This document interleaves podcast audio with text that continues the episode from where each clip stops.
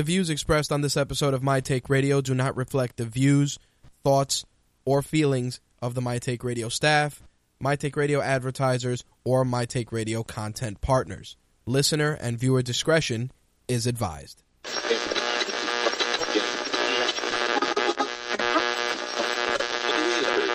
This coverage is live and uncensored, so if you have any small children present, you may want to have them leave the room.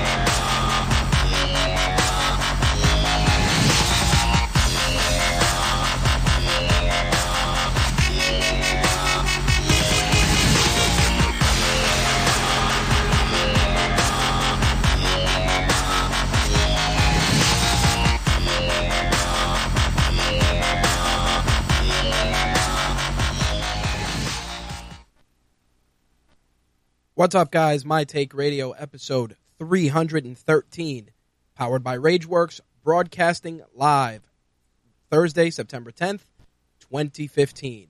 I'm your host, Rich, and our caller number is 347 324 3541. Again, 347 324 3541.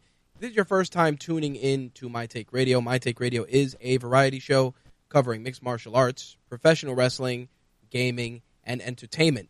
We air live every Wednesday at 11 p.m. Eastern, 8 p.m. Pacific for our MMA and wrestling show. And Thursday nights, that being today, is our gaming and entertainment edition of the show. As always, if you want to participate, you can go to mtrlive.com or rageworks.net slash live and listen to the live show via Mixlr or watch the video feed and, of course, participate in our show chat as well. Archived episodes of the show, if you can't tune in, are available on iTunes, Stitcher, and TuneIn Radio for the audio versions.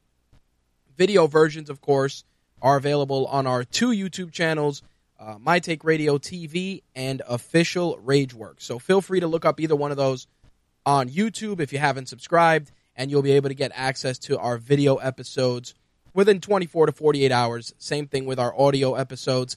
If you have the official My Take Radio app, you can get the episodes in 96K stereo, usually within 24 to 48 hours. Plus, you get access to other exclusive content as well.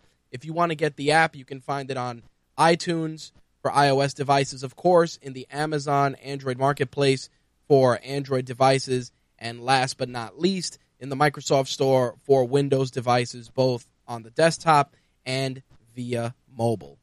All right, so last week, of course, we were on hiatus, so a lot of stuff went down. We touched some of the things that happened during our wrestling edition, but for those of you that tune in for our gaming and entertainment edition only, just a couple of things I wanted to recap. We are uh, testing out some new hardware and um, a couple of other new settings and little bells and whistles that we're trying behind the scenes. Uh, last night's episode ran rather smoothly, with the exception of an issue with the program that we use to edit the show, which almost derailed the possibility of a show happening this evening because for the first time I got a blue screen of death on Windows 10. As I mentioned a couple of weeks back, I updated all the equipment here to Windows 10, and because of that, obviously some things break, some things don't, but the program that we use to edit, which is Sony Vegas, decided to not run yesterday. So I figured let me restore it to a point before the Windows update that was installed yesterday occurred. And um, when I did that screen, I got the sad face blue screen of death from, you know, Windows 10. And pretty much my heart sank because I said, holy shit, I botched everything. And now there's not going to be a show. Can't do any of the editing. Can't do nothing. So lots of stuff definitely happened between the hours of 2.30 in the morning and 5 o'clock this morning with me trying to get everything up and running uh, managed to get the pc running Still can't fix Sony Vegas. So if any of you guys are using Sony Vegas or Movie Studio Platinum, drop me a line. Let me know if you're having the same problems on Windows 10 because it is a huge, huge pain in the ass.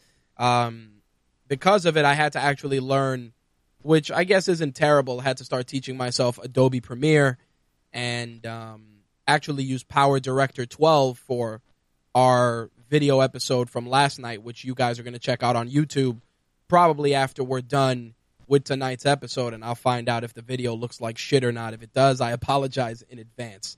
So, uh, yeah, that was one of the more eventful evenings for the show. Nonetheless, a couple of other housekeeping matters to get out of the way. We have two contests going on right now. Our first is our Guardians of the Galaxy contest. You know, I want to give you guys the Marvel Legends Guardians of the Galaxy box set from Entertainment Earth. I'd pull it up, but every time I, I put it on camera, I never get a full shot of the box. So I'm not going to do that. You guys can get details for that contest on rageworks.net. We're also holding a contest to give one lucky listener, viewer, or reader a either a Vampire Diaries season 6 Blu-ray box set or an Originals season 2 Blu-ray box set. You can get those details on rageworks.net as well. Just head to the contest tab and you'll be able to see both contests.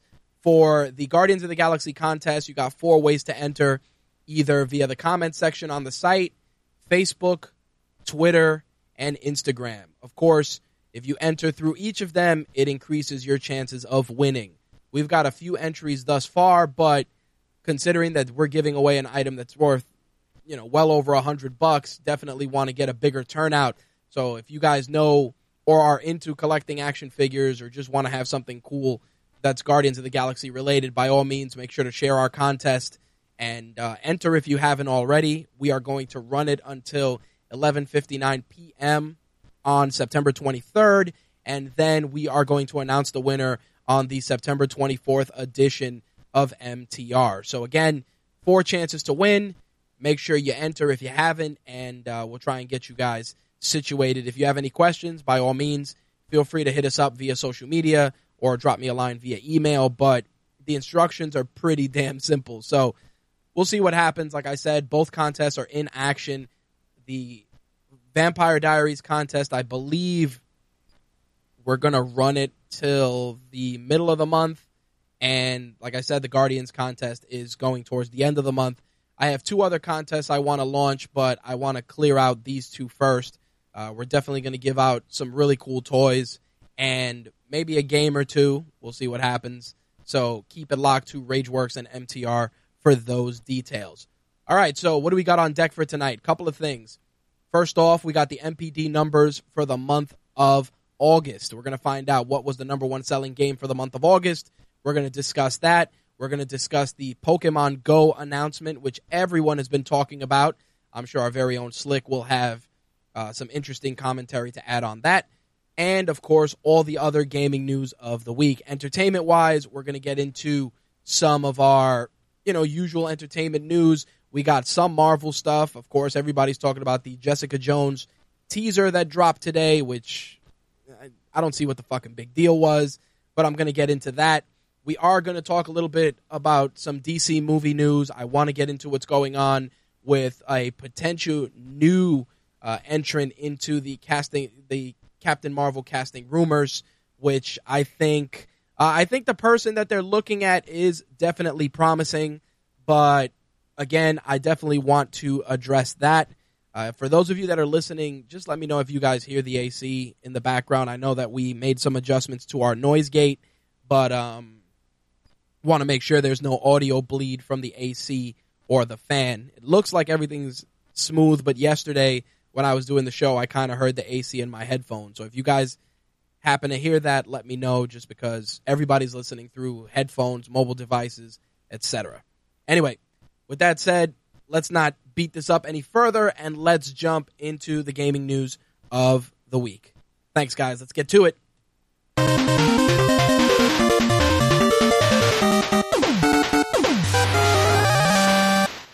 All right, so first thing I want to announce is for those of you that are looking forward to WWE 2K16, I know a lot of you guys are asking me about when are we getting more information about create a wrestler? When are we getting more information about the play mechanics, et cetera, et cetera, et cetera? Listen, I got to be honest with you guys. I give you guys what 2K gives me. So I don't have an inside track at the moment. But of course, if I hear something that's newsworthy, you know I'm going to share it with you guys. Thus far, we've been getting a lot of roster updates. Every week we get our, our 2K email of roster updates, and they they are touting this game as having the largest roster for a WWE 2K for a WWE game, not a 2K game because it's only the second. Uh, nonetheless, they released a brand new announcement this week, and there were I want to call this the Attitude Era announcement, only because the majority of the guys that were announced were really, really prevalent during the Attitude Era. There were a lot of really great stables, factions, and incredible superstars during that time. But in addition to that, they also threw in a couple of modern era wrestlers as well. But I wanted to let you guys know who the new additions are in case you guys missed the post on RageWorks.net. So, of course, Billy Gunn, Bret Hart, the British Bulldog, Cactus Jack, Christian, Damien Sandow, which I was starting to get concerned that they hadn't announced Damien Sandow for the game. Dude Love, D'Lo Brown, Faarooq, Haku, the Honky Tonk Man, Jake the Snake, which is awesome, uh, Jim the Anvil Neidhart, Kama Mustafa, aka the uh, the Perfect Fighting Machine or the Supreme Fighting Machine, aka the Godfather, and also uh, Ken Shamrock, Mankind, Paul White, aka the Big Show, Rikishi, Shane McMahon, Shawn Michaels, Vader, which is fucking great, uh, Vince McMahon, and X Pac. Now, I have I have some issues here that I wanna I wanna address, and the first thing I want to talk about is the fact that you are touting this game as having the largest roster, but you're also double dipping and triple and triple dipping depending on who's involved. Like Mick Foley, we all know Mick Foley comes in three different flavors: uh, Dude Love, Cactus Jack, and Mankind. If you guys are familiar with WWE No Mercy, you were able to essentially create those superstars on one slot and then pick and choose which one you were going to use in that particular match. I remember, you know, when you created Chris Jericho, you'd have Lionheart Chris Jericho, regular Chris Jericho, you would have him with the short hair, whatever the case may be, you'd make the adjustments and you would have that as one slot. Now, my issue with this is the fact that you're you're essentially telling people they're getting whatever 120 superstars or whatever the case may be, but there are quite a few of them that are the same guy. Like you telling me that you're giving us Paul White is the same as telling everybody that they're getting the big show. I'm serious. Like you could just as easily pick the big show, press, I don't know, left bumper or right bumper or L1 or R1 and have the big show, Paul White, NWO Big Show, whatever the case may be. Or if you pick Mick Foley, you would get Mick Foley, Cactus Jack, Dude Love, Mankind. Like it's it's really that simple. The same could be said if you wanted to have superstars with different attire. If you wanted to have Christian when he was part of the Edge and Christian tag team, and then you wanted to have Captain Charisma regular Christian, you could do that and just have that relegated to one slot. I feel that by sending out the roster updates every week, I'm seeing that occur more and more. For instance, like I said, they announced Faarooq. Now, Faarooq obviously was a member of the Nation of Domination, also a member of the APA, and he should be one slot. There shouldn't be Nation of Domination Faarooq and APA Faarooq in the same slot. And that's the thing that, like I said, you're telling everybody it's 120 superstars, but what I want to know, and I'm going to wait till all the superstars are announced, is how many superstars are duplicate. Also, props to Slick for Gangrel Brood Christian. But it's true. It's really like 80 superstars, like Slick just said in the chat. It feels like it's at least maybe 80 because a lot of them are redundant. But we'll see what happens when the full announcement is made. I was actually happy to see Vader in there. Uh, you know, growing up, watching wrestling in the late 80s, early 90s, Vader was probably one of the best big guys that was wrestling at the time. He had a really cool helmet when he would enter, when he was in WCW. Then he came to WWE, WWF at the time, for those of you not familiar with that terminology. And um, he was, you know, Vader. Vader was a monster. So it's definitely cool to see him in there. Jake the Snake as well, just because you know you grew up watching those guys. Jake the Snake is a guy who I, I'm sure a lot of people will be using. I mean, had one of the best DDTs in the business, and it, it's. I'm hoping that they actually make it that after you defeat your opponent, you can you know take Damien out of the bag, the Snake, and throw it on your defeated opponent. I think it's a little thing like that that would really put it over the top. It's like I said for the game last year, where when the Wyatt family would win, you know, Bray Wyatt would say "follow the buzzards," and you'd actually hear it. So again, a lot of good, a lot of good announcements. Um, really looking forward to that. PETA will not jump all over that, dude. There's no animal cruelty, and it's a fake fucking snake. Absolutely not. I disagree 110%. Not happening. Anyway, aside from that, like I said, the game the gameplay looks really good. If you guys saw the trailer on RageWorks, they actually released the entrance video for Dude Love, which again, not not a big Dude Love fan. I don't give a shit about it, but the attention to detail was really good. Uh, Brock Lesnar's entrance, which I shared in our, our in our post from last week, actually had really really good graphics for for Paul Heyman. Paul Heyman coming out and all the mannerisms, all the movement, the walking, everything was picture perfect. It felt like you were really watching an episode of Raw with Paul Heyman coming out with Brock Lesnar. So definitely props for to 2K for really taking the time to get a lot of those little subtle things worked out. Again, we'll see how much work went into it because you can have the most beautiful game ever and if it plays like shit, people are going to definitely let you know about it. Anyway, moving on, the other news item that our very own Slick shared on RageWorks.net was the brand new um, expansion for The Witcher 3, which is going to be launching October 13th. That's the uh, Hearts of Stone DLC. It has 10 hours of gameplay, introduces new characters, new monsters. You know the deal. Um, in addition, you're also going to brand you're going to get a brand new system of rune words, which is going to affect the gameplay tremendously if you are a Witcher fan, definitely be on the lookout for that. Uh, Slick has gone to great lengths to ensure that you guys get the most the, the most up to date coverage for The Witcher, and the expansion is definitely something a lot of people have been looking forward to. Keep it locked to RageWorks.net for more updates. October 13th is the date if you are looking forward to dusting off that copy of The Witcher and playing a little bit more.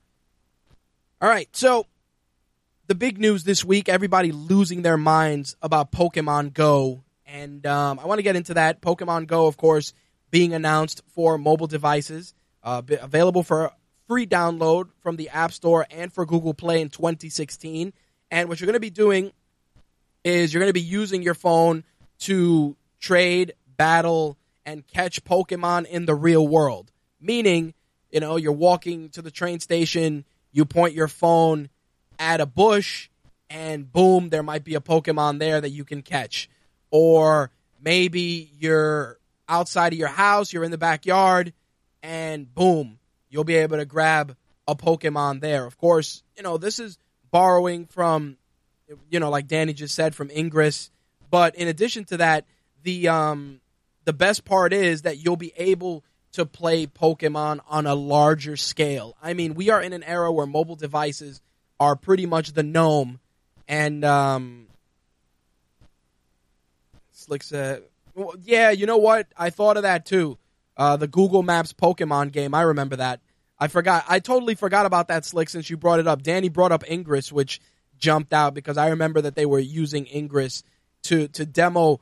Did they use Ingress to demo one of the new phones, Danny, when Ingress was announced? Can can you do you remember? If if that was what it was for.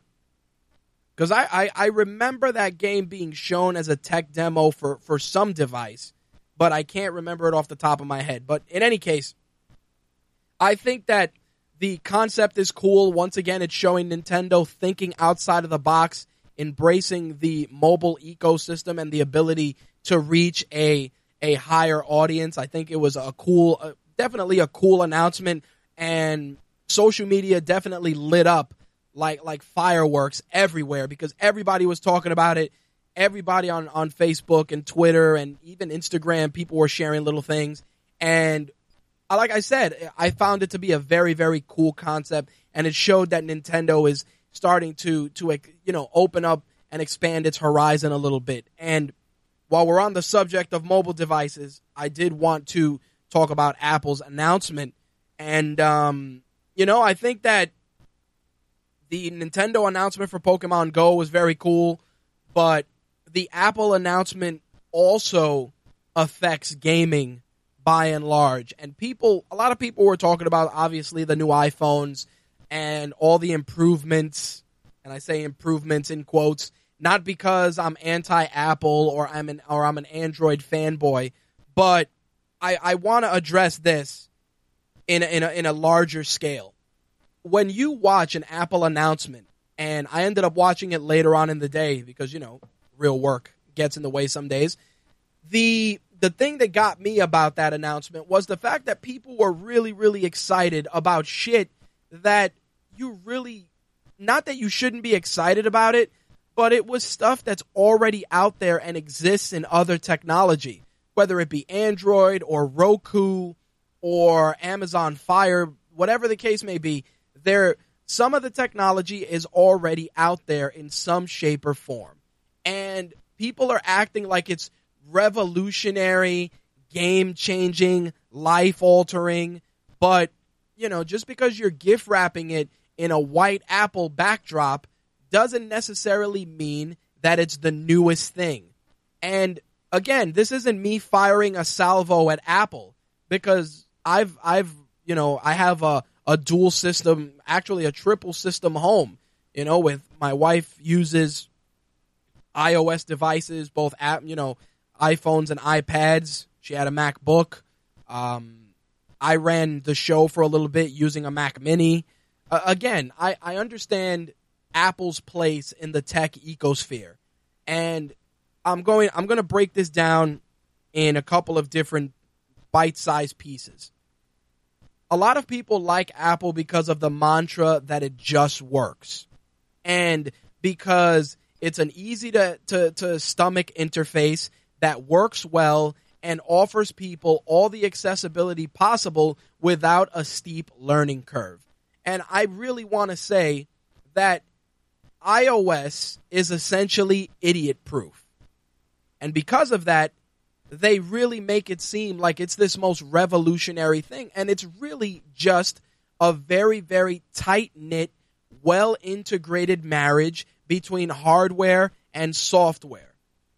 It, it, the the problem that people have with Android and Slick is a is a is a perfect person to attest to this is that Android's fragmentation really hurts the overall you know the overall development of it as a platform.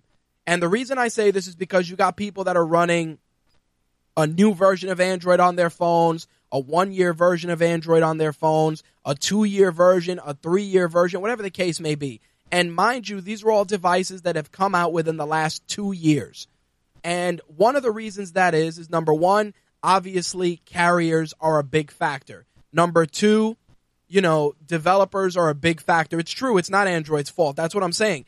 Carriers um, the the companies that put out the devices they they're they're giant giant hurdles for everybody to run on a unified platform. And one of the reasons that is is just because it's it's a byproduct of Android not being married to one device. You know, ex- exactly what Slick just said. Companies need to add their shitty bloatware and what ends up happening is it ruins the Android experience for a lot of people.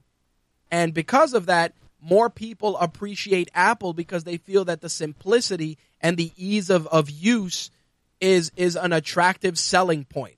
And not too many people adjust, you know, not too many people acknowledge that. If you talk to somebody that's a hardcore Apple fanboy, they're going to say, "Hey, it just works." Or, "Hey, it's just well-built technology that doesn't doesn't fall into the same trap as other technology. And I beg to differ, and I'll tell you why. The iPhone 6 is one year old, give or take a year and a, maybe a year and a couple of months. Now we have the iPhone 6S. Yes, there have been tremendous improvements, tremendous improvements. Uh, you know, sturdier construction with better materials, uh, better camera, uh, you know, uh, touch sensitive navigation, etc. It's great. But here's the real question. Why bother releasing the 6 when the 6S was going to be out a year later? I would have rathered a 5 or a 5S still be current and the 6S be the next generation of that phone. It would be the first 6 device. And again, a lot of people say, well, the S is the stopgap. That's what I like to call it. You know, the S is the is the placeholder before the major updates. And I understand why people do that, and I, I understand that people try to sell that. But for me personally, I just feel that there's no there there's no upside for S models. I mean, th- let me rephrase that. There's an upside for the 6S now because the 6S has better construction, has, you know, a, more powerful processor, a better camera, etc. And I think that the 6S was put out as a, you know, just to compete with the recent announcement that Samsung did with the with the 6 Edge, with the S6 Edge, the bigger device and the Galaxy Note 5. And again, I own the Galaxy Note 5. It's it's a good phone. Is it the greatest phone? Is it the most amazing phone?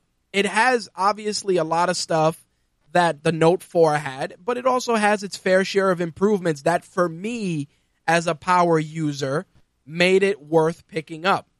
But as I've said on numerous shows, everybody jumps out of their skin for the latest and greatest Apple device, and they, they barely use a fraction of what that phone does. I want to know how many people are genuinely editing video in iMovie Mobile I, I'd love to know. I want to know how many people are out there working on PowerPoint or Excel or PDFs on their phone right now. I want to know. Because as far as I know, the bulk of iPhone users are taking really good photos, messaging, and using the occasional apps, and the majority of them are games.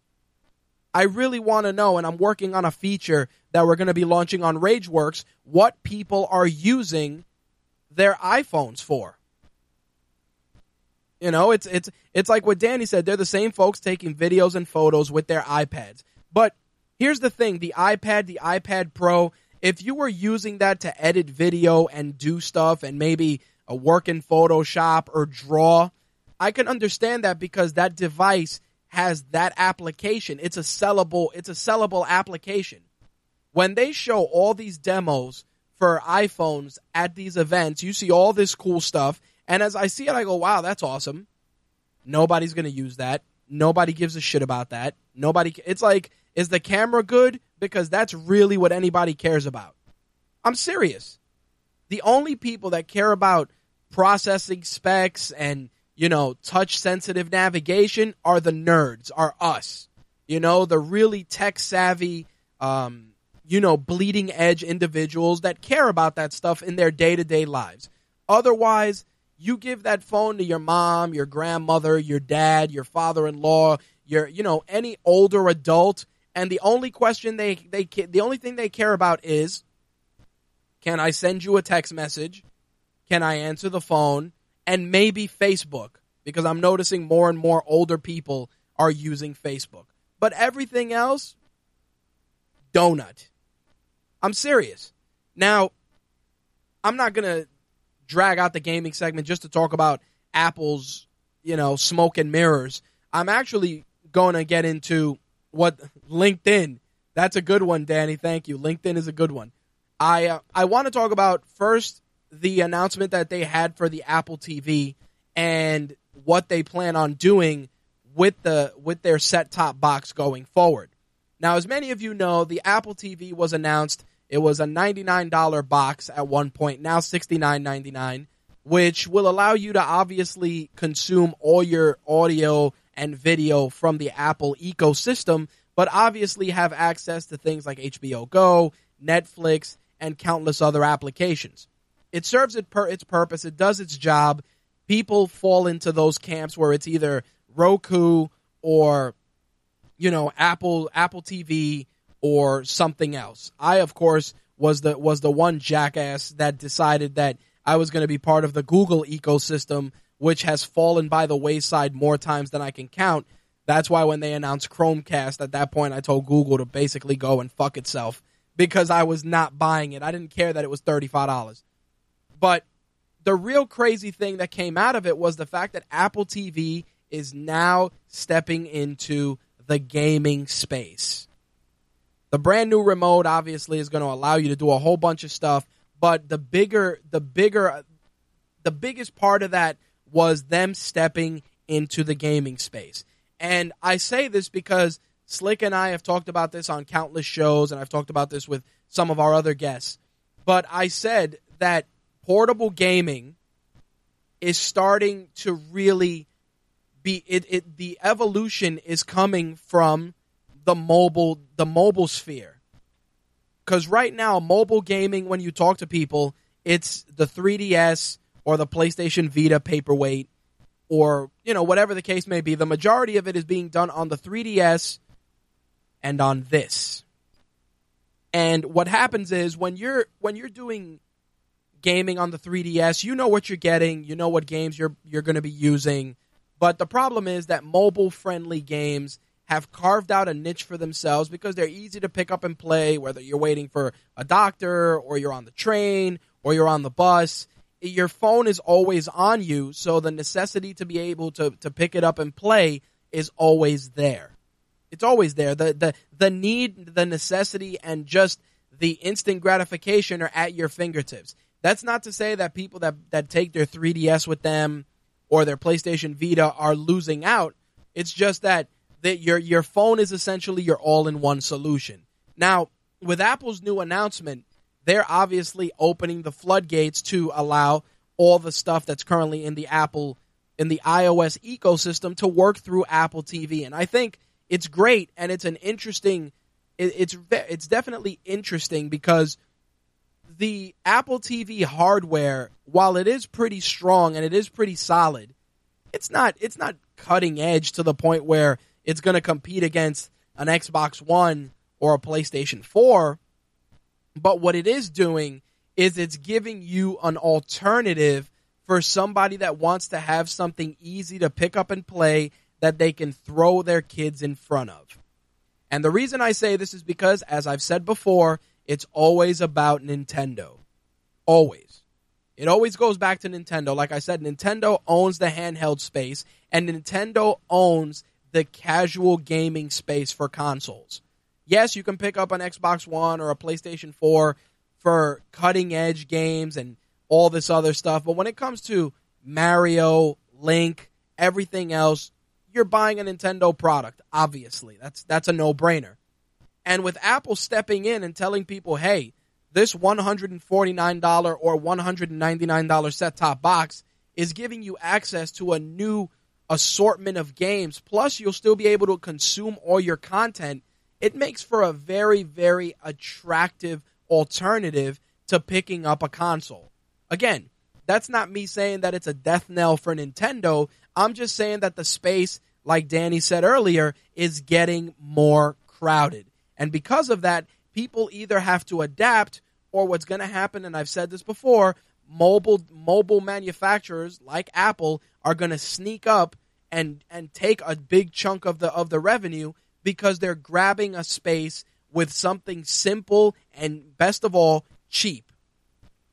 If a parent has to choose, hey, I could buy this Apple TV for my living room and play games and my kids could watch their shows or I can buy a Wii U and maybe I can watch Netflix and a couple of other, you know, streaming services, but the bulk of it is playtime. It, it's going to make for a for a difficult argument. Again, not to not to say that Nintendo's in any sort of trouble because I know 17 different websites put that out there. Oh, Nintendo's got to watch their back now because Apple's launching, you know, stepping into gaming. Nintendo can rest comfortably for the foreseeable future. But you have to be aware of the fact that the space, with it getting crowded, is going to take market share from someone. And it is clickbait, Danny. I agree. Apple's job, and they're succeeding, is to take market share from the person at the bottom of the poll. That's it. We all know that Nintendo, exactly, amiibo say that Nintendo is okay. I agree, Slick. I agree 100%. But what I'm saying is that Apple, by jumping into gaming, is not going to hurt Sony. It's not even going to hurt Microsoft. But the person who's going to lose something is the casual gamer that has always gravitated toward a Nintendo product. Now, the casual gamer may still support the Nintendo products because of brand loyalty, which is not a which isn't a negative, not a negative at all. But for people that are looking for something to throw in front of their kids with minimal investment that serves more than one purpose, Apple has essentially cornered that market. Roku uh, obviously was one of the first companies that started throwing games on their set top boxes, Amazon as well. But again, it's all about the gift wrap, how you make it pretty, how you make it easily consumable. And while Roku did have gaming on their set top boxes, they never advertised it. They didn't give a shit. Roku doesn't even advertise. People just know who they are because they know, hey, it's cheaper than Apple TV. That's it. Now, for those of us that, you know, are Android users, obviously you got your Chromecast and you got whatever set top box that, that that's running some sort of version of Android. But again, you're also dealing with people that are a bit more tech savvy that can do all this shit. Apple TV, you turn it on, you're ready to rock and roll. It writes itself. And this is what I'm saying, you know, Nintendo is is sitting pretty. And they'll be sitting pretty for the foreseeable future. But as I said, Apple's announcement wasn't just new phones and iPads and all this shit, but it was letting the competition know, hey, we're jumping into your space and we're going to start small, but get ready because we got a big bankroll that can allow us to make a big dent in your industry. That's what it was. Apple has a big enough bankroll that they can make a they could make a dent in the gaming industry if they really put their money to work. They could acquire a couple of studios. Hell, they they they could probably acquire one major console developer easily. Not to say that Apple will ever buy Microsoft because that's not going to happen or Sony, but you know, Nintendo is, you know, it's Nintendo. If Apple bought Nintendo, and I'm and I'm throwing this out there just as a, as an FYI, as a, as a uh, as a um, as a what if scenario. Again, listen listen to me, Slick, before you jump in and contradict immediately. Let me just let me get my point out there before you jump in. If Apple decided to take their money and throw their bankroll at Nintendo, obviously Nintendo can say, "Hey, we're not for sale," or you know, we're not interested, whatever the case may be. But eventually, the price tag becomes very, very, very attractive. And again, what if scenario? This isn't clickbait or anything, but what would happen if Apple bought Nintendo? I'm just, I'm, I, I, I want to know if Apple bought Nintendo, what would that do to the landscape of gaming as a whole? Slick says Nintendo would fail. Okay. All right, so Nintendo would fail. Next question. Why do you think that? Just curious, why? And the reason I say this is because I think Apple would take Nintendo and leverage their properties. Uh, Slick's response is no Steve Jobs equals no creativity. No. That's it, it that's a that's a relevant relevant argument, but I'll, let me explain. The, it, it, I'm going to give you both both sides. for Nintendo to succeed if they were acquired by Apple, they would essentially have to start expanding beyond just the gaming space. And what I when I say that, I say Pixar. I say leveraging all your properties. A- as in, you know, Pixar making a, a Super Mario movie or Pixar doing a Donkey Kong Country movie or you know, leveraging a Nintendo OS into iPads and uh, mobile devices that'll give you a catalog of games that you can easily consume, uh, streaming services, integration into the Apple TV, whatever the case is. But that would make Nintendo successful with a platform with with the best platform ever. And you know what that is? A fuckload of money. Because at the end of the day, you could throw a lot of money at something and it can still be shitty.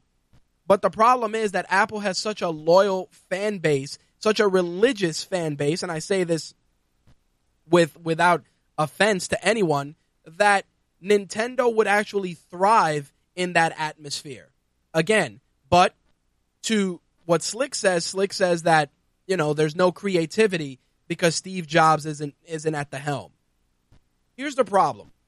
Steve Jobs, who is was an amazing human being. If you've never read uh, the Walter Isaacson book on Steve Jobs, you should, just to get some insight into this guy.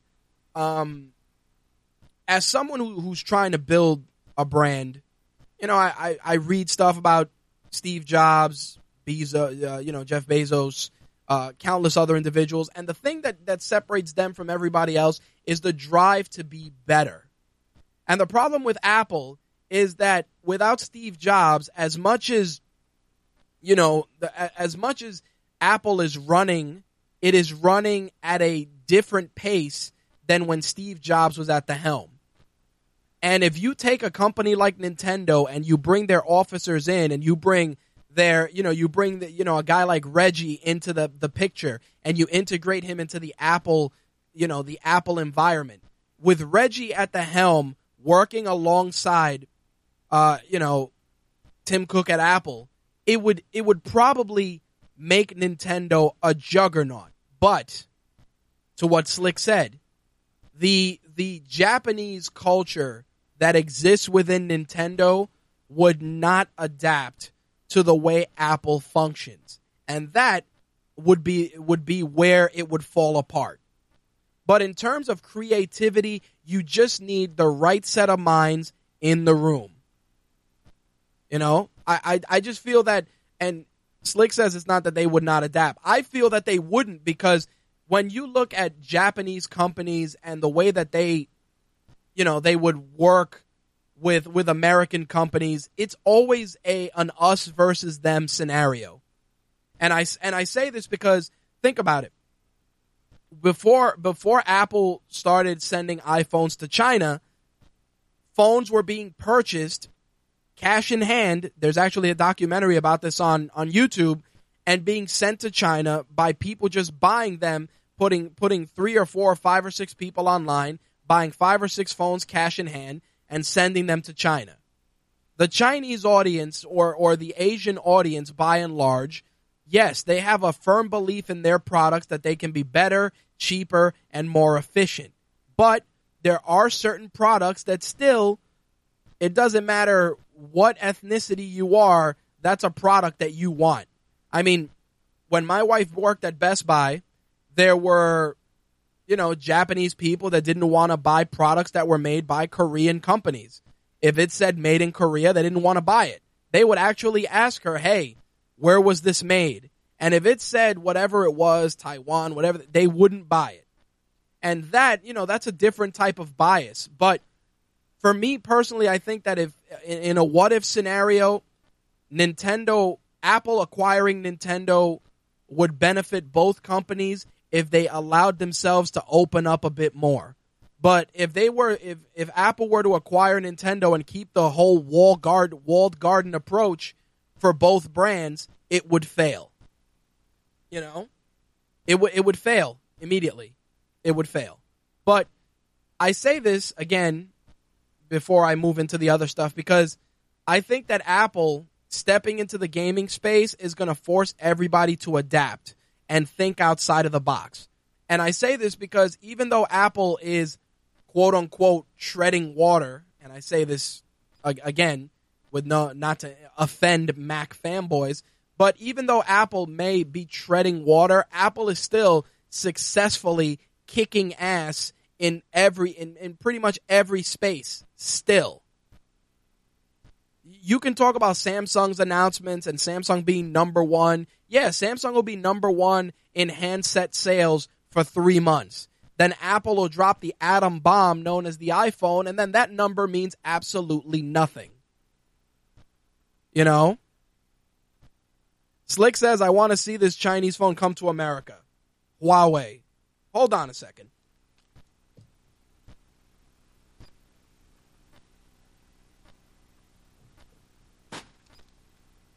Slick was asking about Chinese phones coming to America, right? You mean like this one?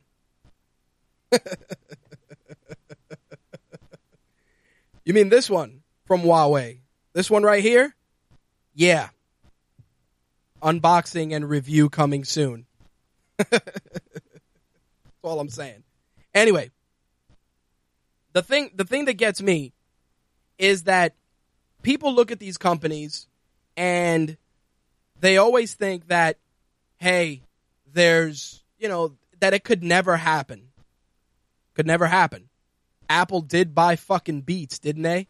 Nobody in a million years thought, oh, you know, Apple's going to wake up one day and buy Beats. Not to say that the purchase was right or wrong or whatever the case may be, but Beats got acquired. And Beats was cranking out. Beats was making money left and right due to its ex- acceptance as a quote unquote pop culture accessory. Obviously, that has since changed. But I can never say that it may never happen. Could. I mean, Apple's bankroll. Slick, do me a favor. Go, uh, can you pull up how much Apple as a company is worth? I'm curious. And how much and how much cash they have on hand. I want to I want to pose this in in the group just to see what people say. Feel free to throw it in the chat if you find it. But as I said, Apple's announcement to some, it was smoke and mirrors. To me, it was Apple staking their claim that they're coming into the gaming space, even if it's casually, and people need to be on notice. Well, let me rephrase that. People beneath in, in the second and third, well, let me rephrase that. The third slot need to be on notice. That's all it is. As for the devices themselves, not not my cup of tea. I've I've long since stepped away from Apple as my phone of choice. But in terms of their iPads, their Apple TVs, um, you know, that technology, I, I like it. I really do. I mean, I had an iPad for quite some time, great to read comics, and then another company stepped up and made comparable and solid Android tablets, and I've since moved to that. But I, I don't hate Apple. On the contrary, the the next acquisition for for the show is going to be a Mac Pro, only only because we're doing so much more with video, and I'd love to use Final Cut and learn that just to obviously give you guys a better show. But don't don't take my my ramblings as hey this guy's anti Apple or anti Android or whatever. Take it as you know I'm I'm acknowledging the elephant in the room, and I know that the elephant has big ass pockets full of money. That's all it is. All right. So, Xbox made an announcement earlier today about some of the stuff that you're going to see in the new Xbox One experience. Obviously, a lot of this will be powered by Windows 10, and some of the big things we all know are backwards compatibility, um, over 100 Xbox 360 games, with more to come in the coming months. You're going to get a faster interface.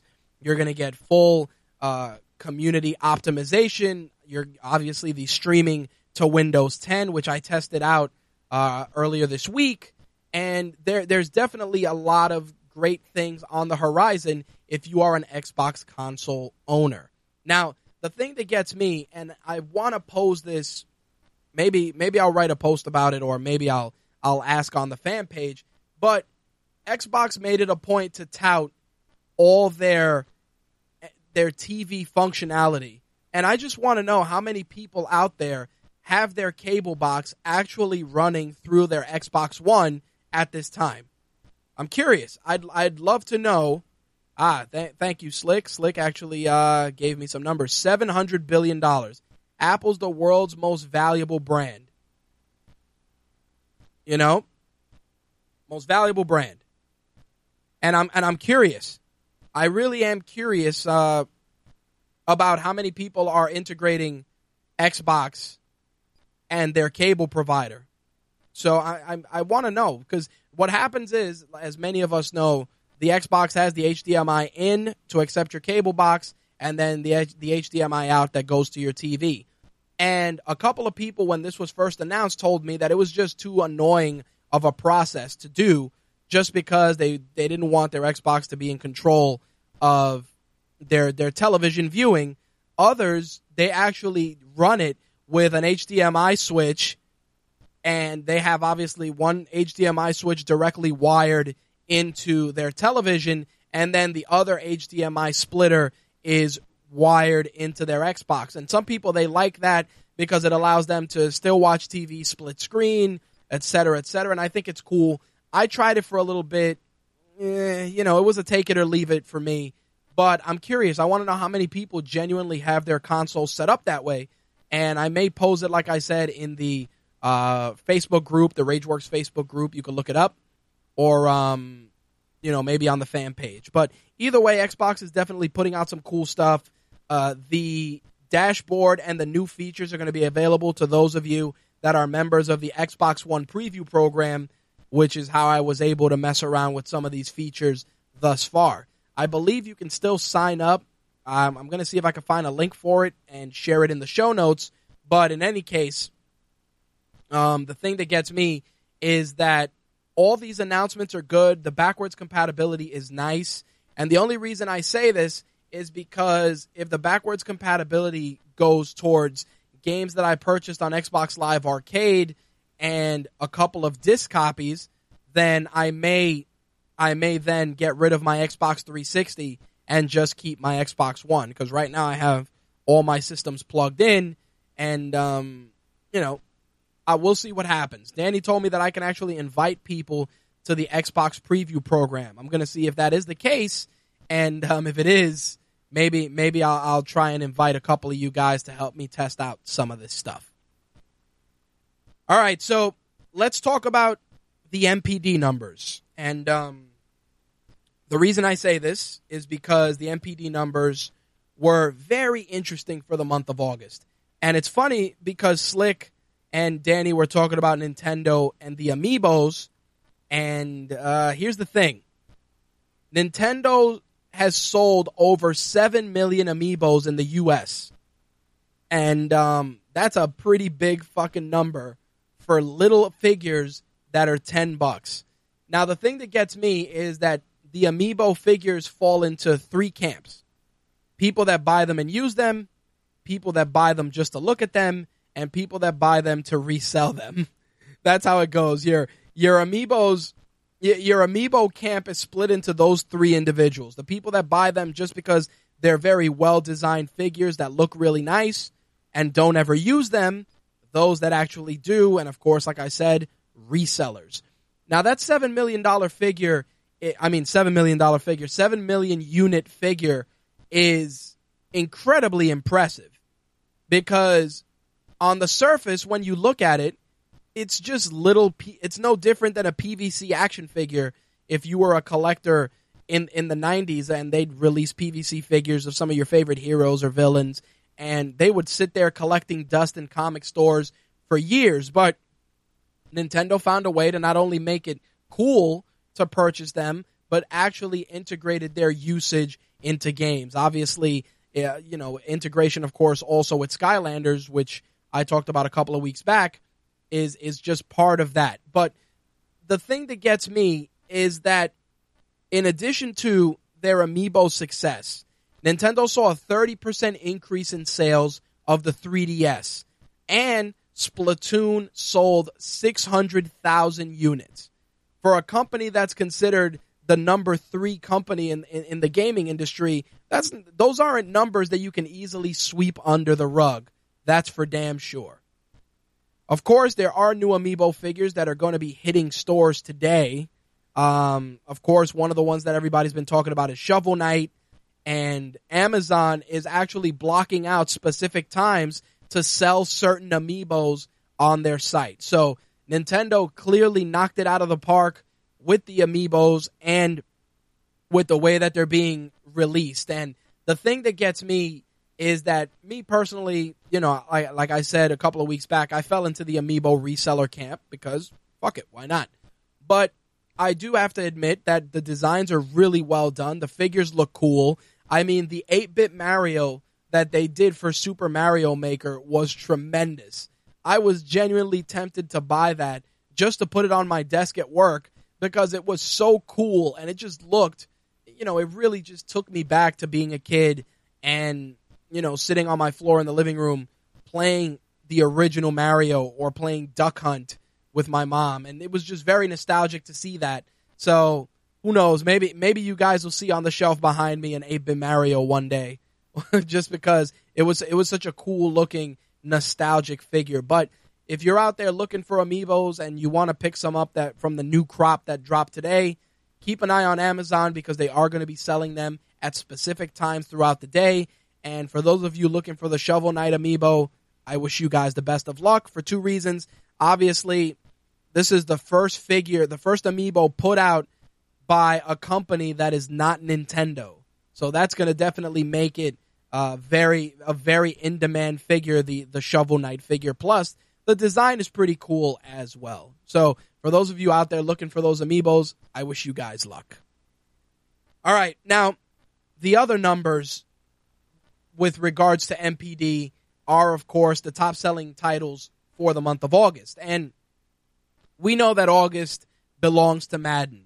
So we're not going to kid ourselves and say that there was an, any other number one game because Madden was the number one selling game for the month of August. Madden season is fucking real. It is a real thing, folks. As always, no company should expect to be anything less than 2 through 10 in game sales because Madden always sells. The PlayStation 4 version was the was the top selling version of Madden. It outsold every other platform. Also on that list, Minecraft for Xbox 360 Gears of War Ultimate Edition were your top three games for the month of August.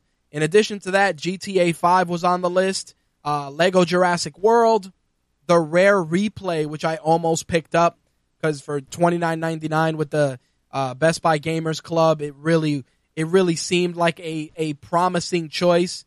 We'll see if they drop it in price because I did want to pick it up.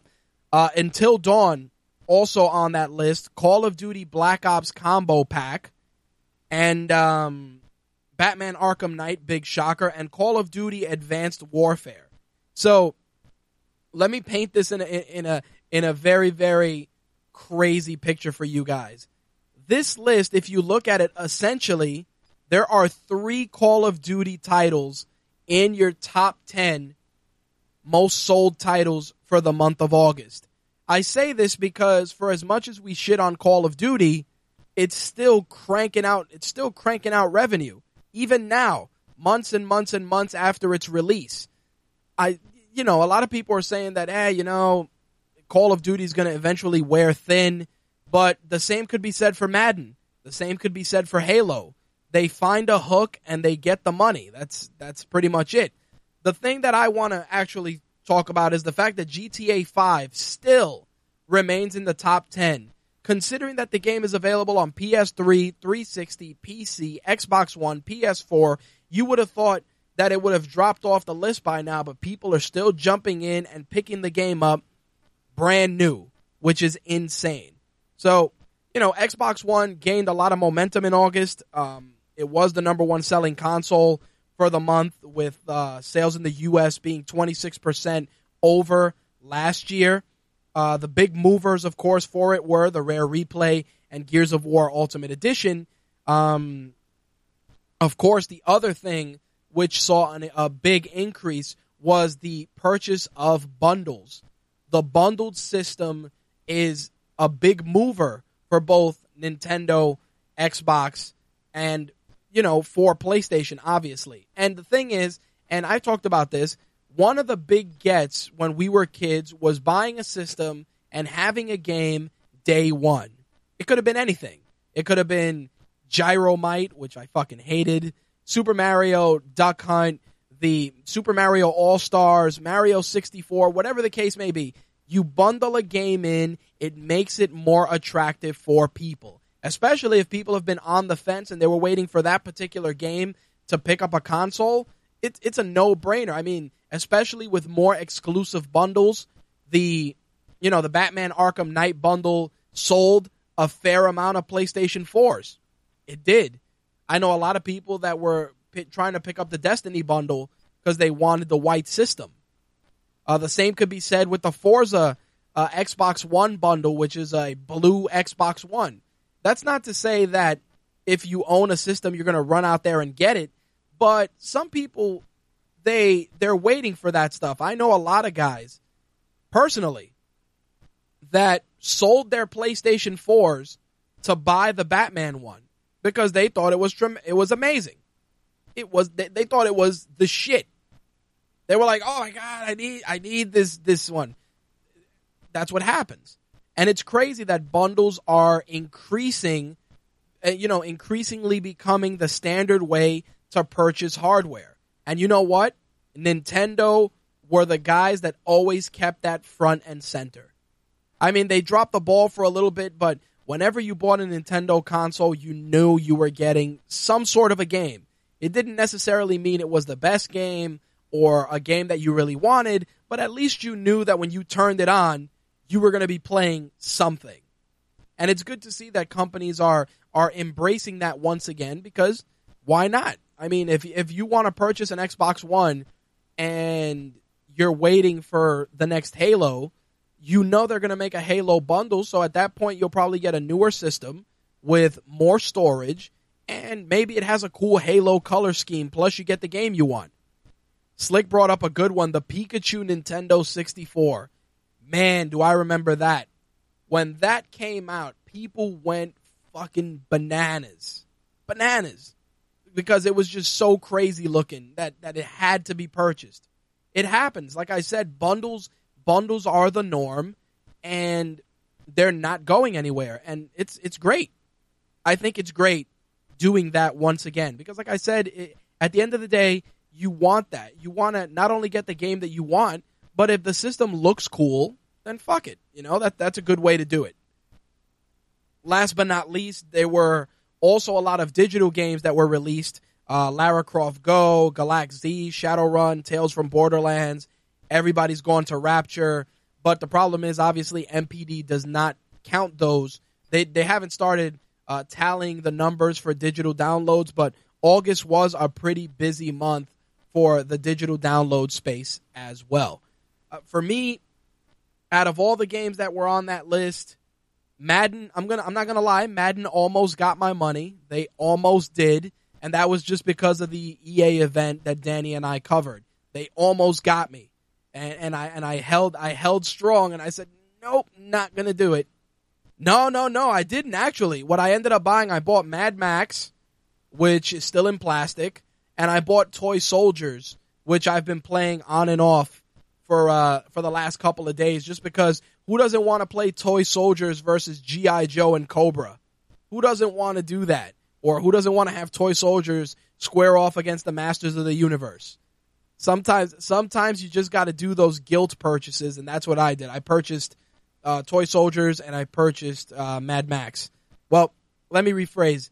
I purchased Mad Max the game and Mad Max the Blu-ray because the movie was fucking awesome and the game was just incredibly violent. And you know me, I love I love all the violent shit. So you may you may see a Mad Max review in the near future, uh, depending on on how quickly I can get through the bulk of the game to throw a review out there. I mean, at this point, the game's been out long enough.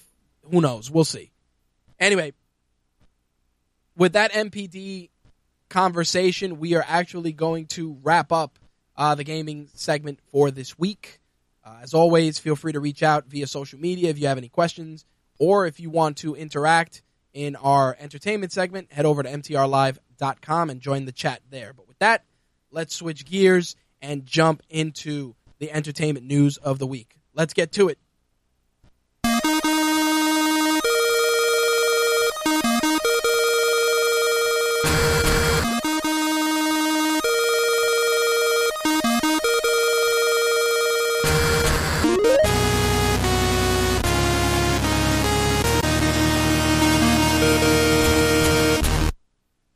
First bit of entertainment news that I want to share with you guys, I almost aired it during our MMA segment just because of the person that is involved. I chose to hold it for this episode for two reasons. Number one, because it's fucking ridiculous. Number two, that it is, in essence, a what the fuck movie news moment. I actually want to see if I can get that like a like a news clip. That's like alert, alert, what the fuck movie news or something. I want to see if I can make that up. Maybe maybe within the next week or so you may hear that. In any case, um, Ronda Rousey, who many of you know is the quote unquote face of women's MMA and has been talked about in everything from Captain Marvel to pro wrestling to fighting Floyd Mayweather, has been tied to a remake of Patrick Swayze's Road House. I kid you not. Dalton, played by, by Patrick Swayze, of course, in a in a just super cheesy, over the top action flick from 1989, which again, I, I, every time it's on, I watch it just because it's so bad. There's so many bad things about it, but you just can't help but watch it. In any case, Ronda Rousey is being um, pretty much attached to this project. Um, all signs point to it being a it, it being given a green light. Um, allegedly, Ronda Rousey reached out to Patrick Swayze's widow to get approval for the part, and Patrick Swayze's widow gave her blessing. So Ronda Rousey will be playing the role of Dalton in the Road House remake. It's crazy. It's far fetched, but it's such an over the top movie that I I, I I'd want to see it. I'd want to see it. And you know what the worst part is?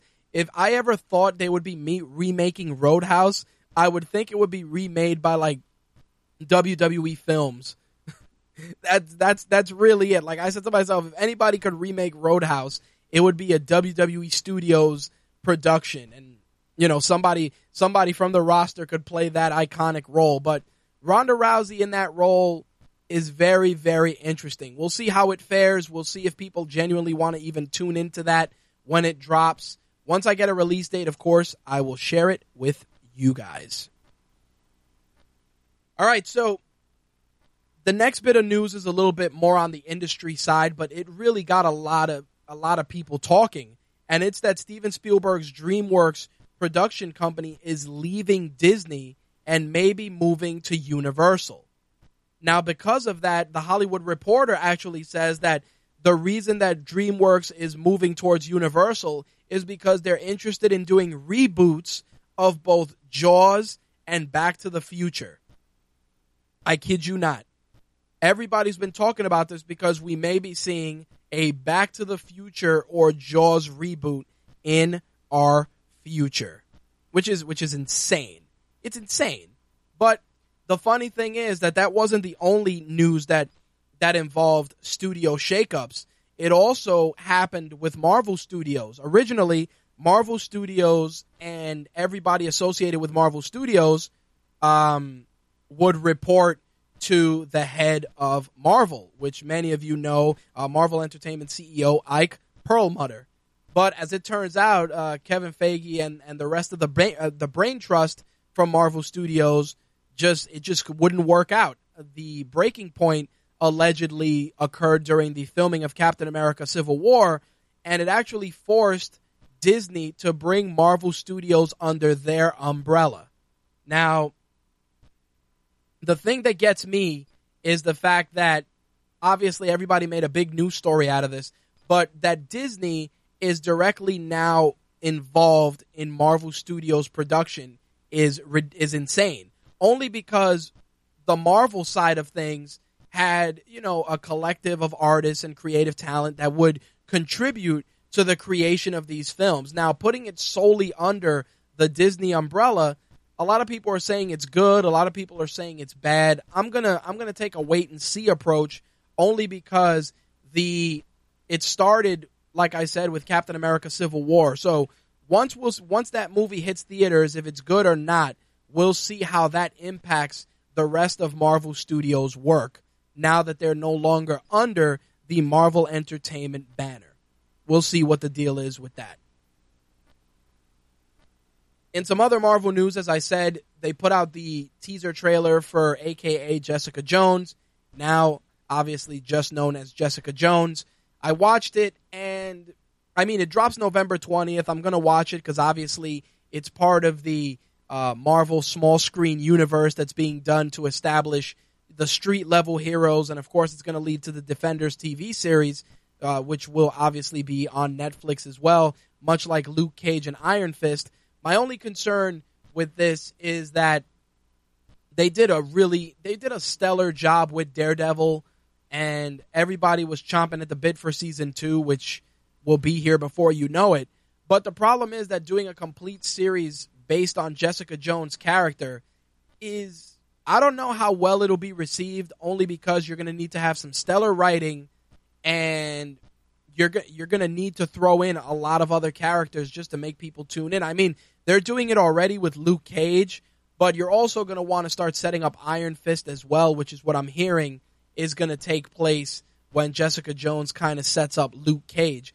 Again, I'm to I'm taking a really really cautious approach with that show like I said only because as a character in the overall Marvel universe, Jessica Jones, she's she's important, but she's not as important as say Luke Cage or Iron Fist for that matter. You know, two individuals that have had increasing involvement in the overall Marvel universe over the last 10 years. Jessica Jones, she's been in the in the mix, but she hasn't been in the mix to the point where like I said, she needs an entire series. But again, I'm taking a wait and see approach, and we'll see what the deal is with that. The other bit of Marvel movie news I wanted to put out there is that Chris Evans said that if Marvel would like to keep him on board as Captain America, he is definitely committed to doing it.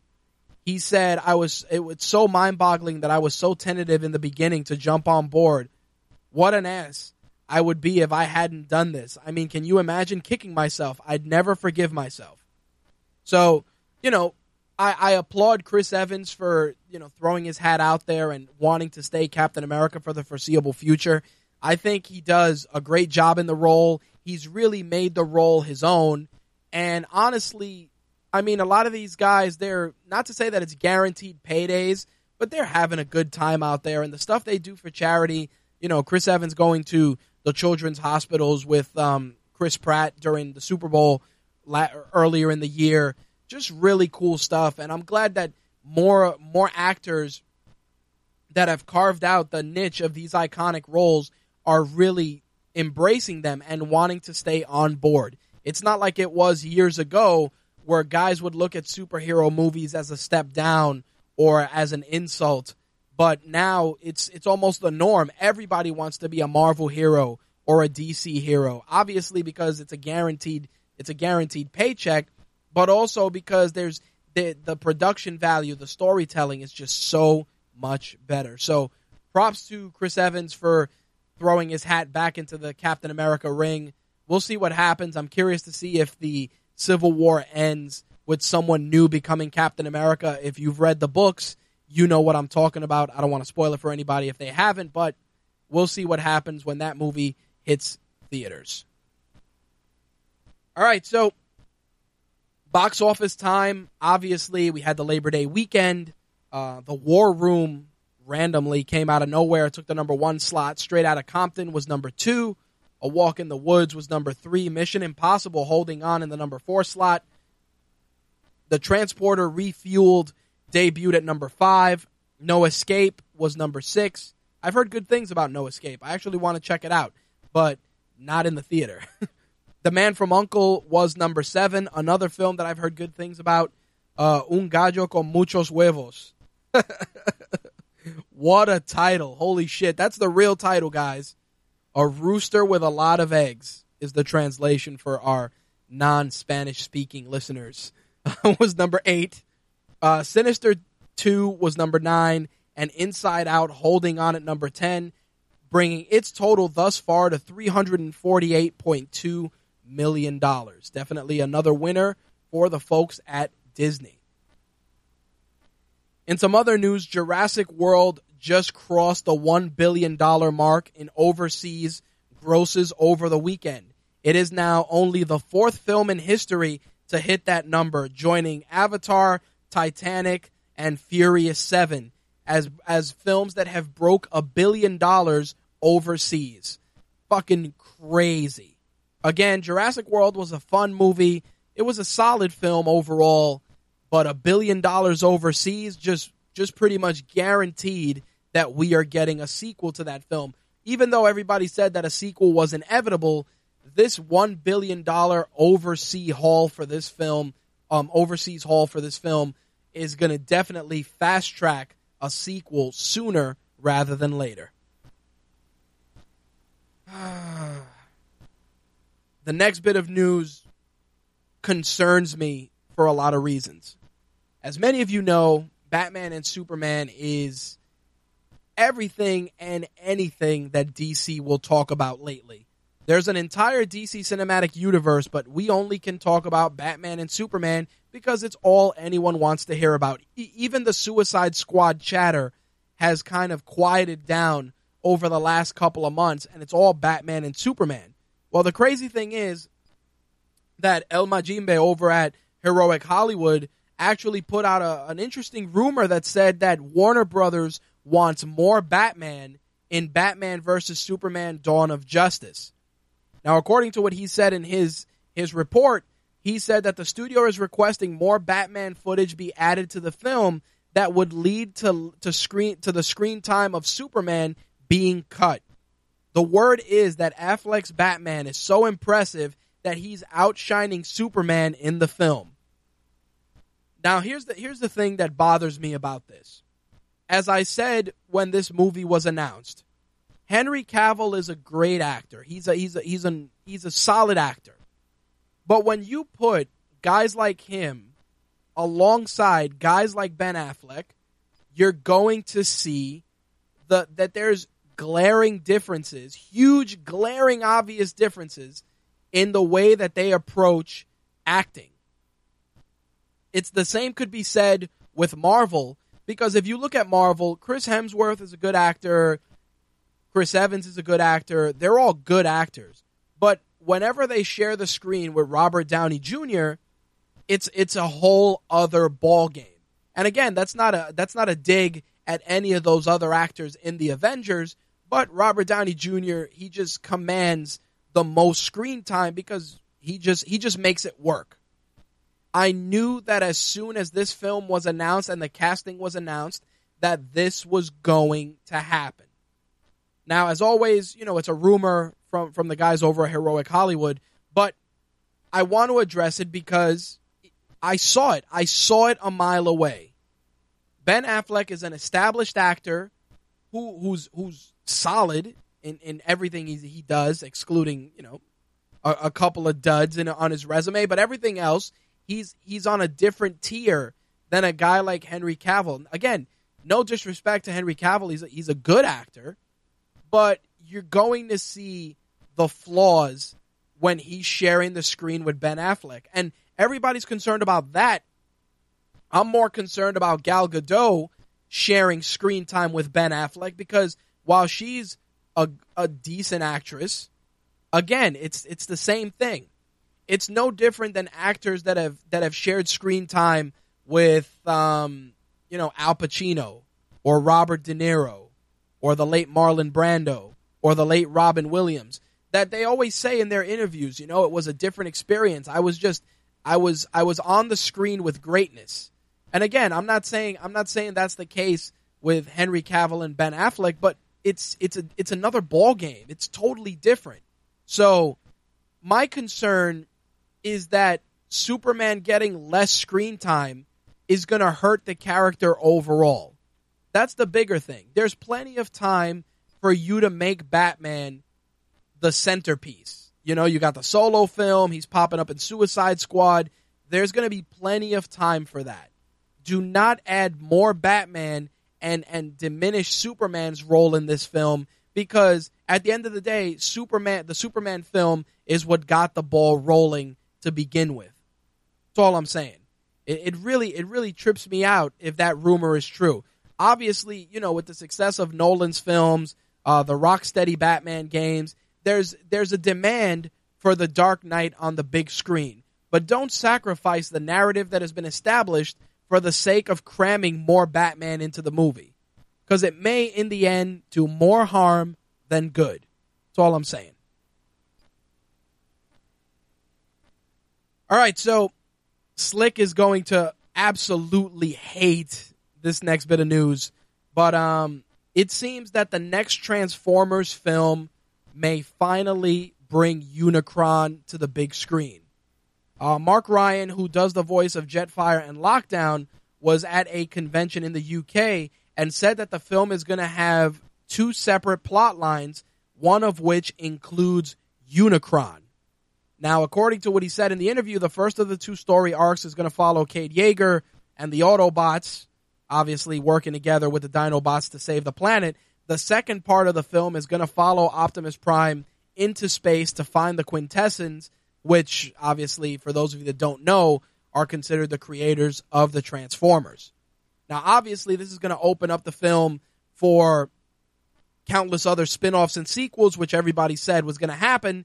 But obviously, the big thing is that we would see Unicron on the big screen. Now, as I've said before, me personally, me personally, I view the Transformers cinematic universe as just its own entity.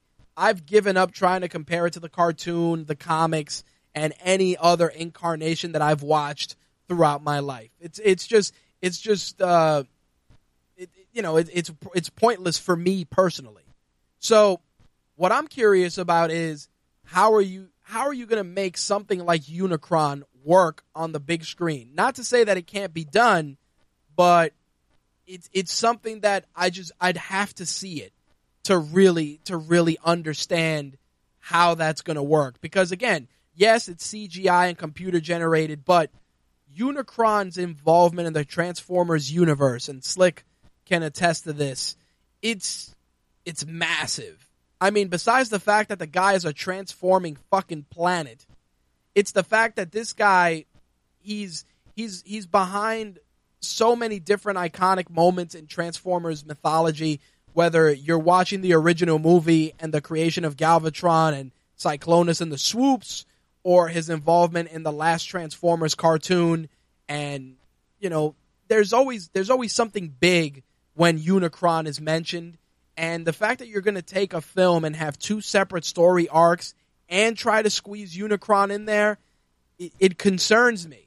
It concerns me because the necessity to do that may blow up in the studio's face. It's no different than when Marvel, when Sony had to try to force, well, when Marvel tried to force Venom into the Spider-Man movies, and that just blew up in their face in Spider-Man Three. That's that's my big thing. Um, like I said, I'm curious to see it. I'm curious to see how it how it comes together and how he looks on screen. But to to try and squeeze two narratives in plus a character of Unicron's magnitude, it concerns me greatly. That's all I'm saying. Danny Danny says they picked the wrong actor for Venom. That's how they failed. The problem, I, I, you know what, Danny? I didn't. I was not a fan of Topher Grace's Venom. I make no. I make no qualms about that in any show.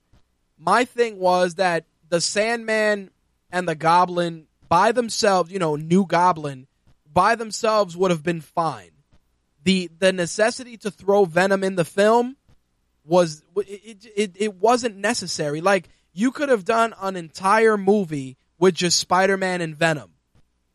The uh, you could have done an entire film just on the Venom origin, mythology and the, his his conflict with Spider-Man and that could have been its own movie. You could have left Sandman as the villain in Spider-Man and it would have worked because Sandman, the guy, the actor that played Sandman was solid and it was no different than Dr. Octopus in Spider-Man 2 because Alfred Molina knocked it out of the park in Spider-Man 2 with Dr. Octopus and people thought that when Dr. Octopus was used in Spider-Man 2, he was going to be a shitty character just because he wasn't that great in a lot of the comics.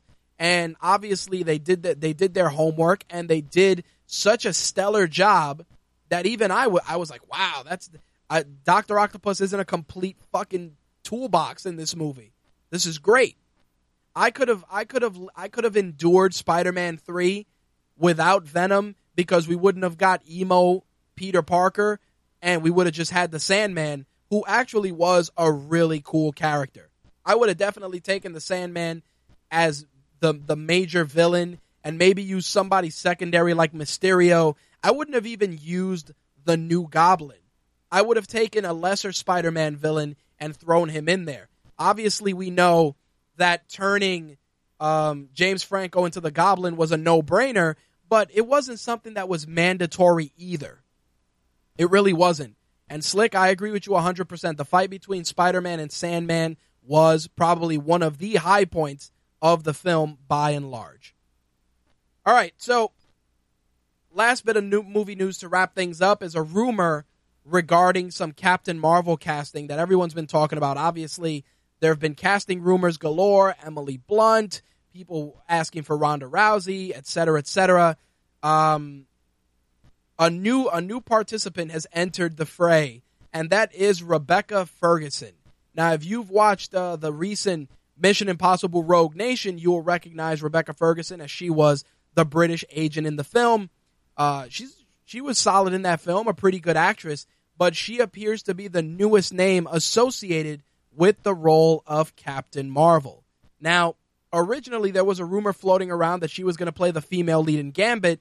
That has since uh, fallen by the wayside, and she's actually going to be in a in a film called The Girl on a Train with Emily Blunt.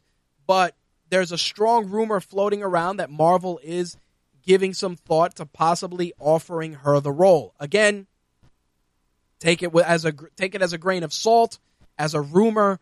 But I'm curious. I'm curious to see if they go that route. I, again, Rebecca Ferguson, much like Emily Blunt, smaller actress, doesn't have a commanding physical presence. But again, maybe maybe Hollywood, you know, maybe Marvel and Hollywood just want to go that route and create something more realistic. Captain Marvel is, you know, one of the, one of the most definitely top 10 depending on on what book you read, one of the top 10 powerful heroes in the Marvel universe. Again, depending on what book, what story, whatever the case may be, Captain Marvel definitely up there. And again, you need a woman with a commanding presence. How so, Slick? Captain Marvel definitely is up there when it comes to power levels in the Marvel universe. You're crazy to say that she doesn't. And again, it's it's opinion. It's opinion. Holy shit, Jesus Christ. Again, considered is an opinion, not fact. If you perchance can find who the top 10 Marvel universe the the top 10 most powerful people in the Marvel universe are, please by all means share them. I'm I definitely would I definitely would like to know. But me personally, I felt that excluding the Sentry, they've always billed Captain Marvel as, you know, pretty badass, strong cosmic character. Again, build, discussed, and addressed in that category. Not fact, before anybody else gets their panties in a twist. Now, with that said, you still need someone that commands a presence. Even in the books, when she's alongside the other heroes, the way she's drawn, the way she's written, commands a presence. And again, Rebecca Ferguson, solid actress. Emily Blunt, solid actress. But again, you need presence on screen. Robert Downey Jr. works as Tony Stark because presence, the way he brings the character to life, works. Chris Hemsworth, the way he brings Thor to life works. There's a presence there. The look, the the, the way he looks on screen, it brings the character together. Goes back to what Danny said about Topher Grace as Venom. Wrong actor. Wrong actor for the job. Even when you look at, at, at Tom Hardy as Bane in, in, in the Batman films, a good actor that made the role work. Was he the best? Was he the worst? Everybody can debate that. But in terms of how he brought the character to life, he did a good job. He did as good of a job as any for a guy who's under a mask or behind a mask for the bulk of a film. Same same applies to and and this one of course is is crazy. Obviously Heath Ledger. Heath Ledger took the Joker and he took him into a into a level, into a direction that was just it was different, it was unique and he made it his own. But again, he had he gave the Joker that presence that when you saw the Joker on screen, you're like, wow, this guy's out of his fucking mind.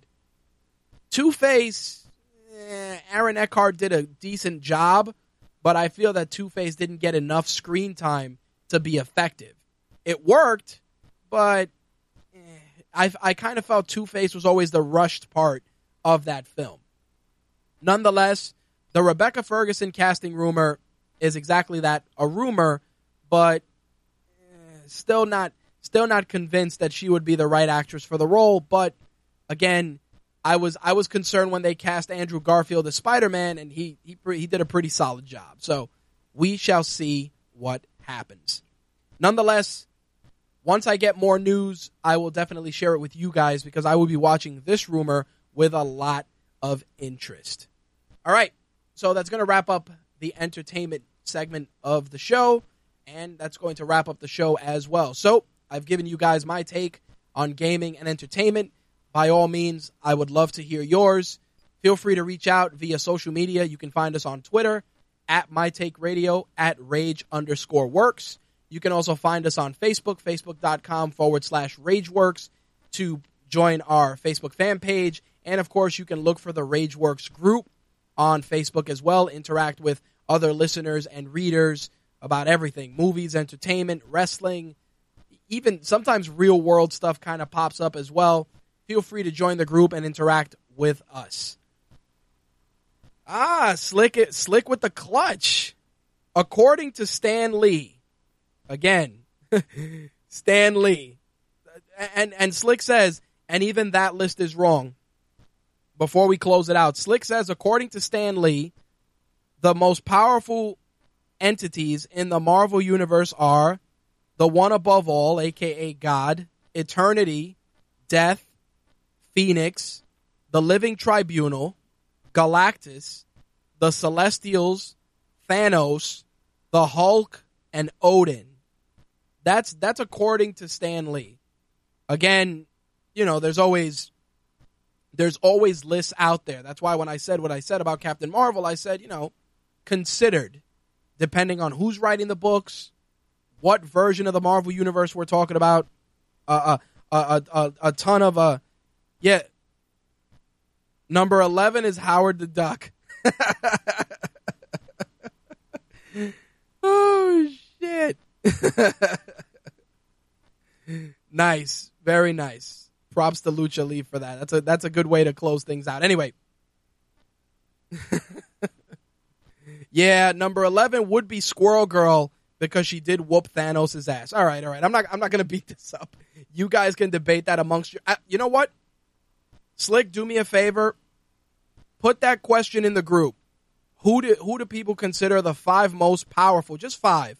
Five most powerful heroes and or villains in the Marvel universe. I'm curious to see what people say.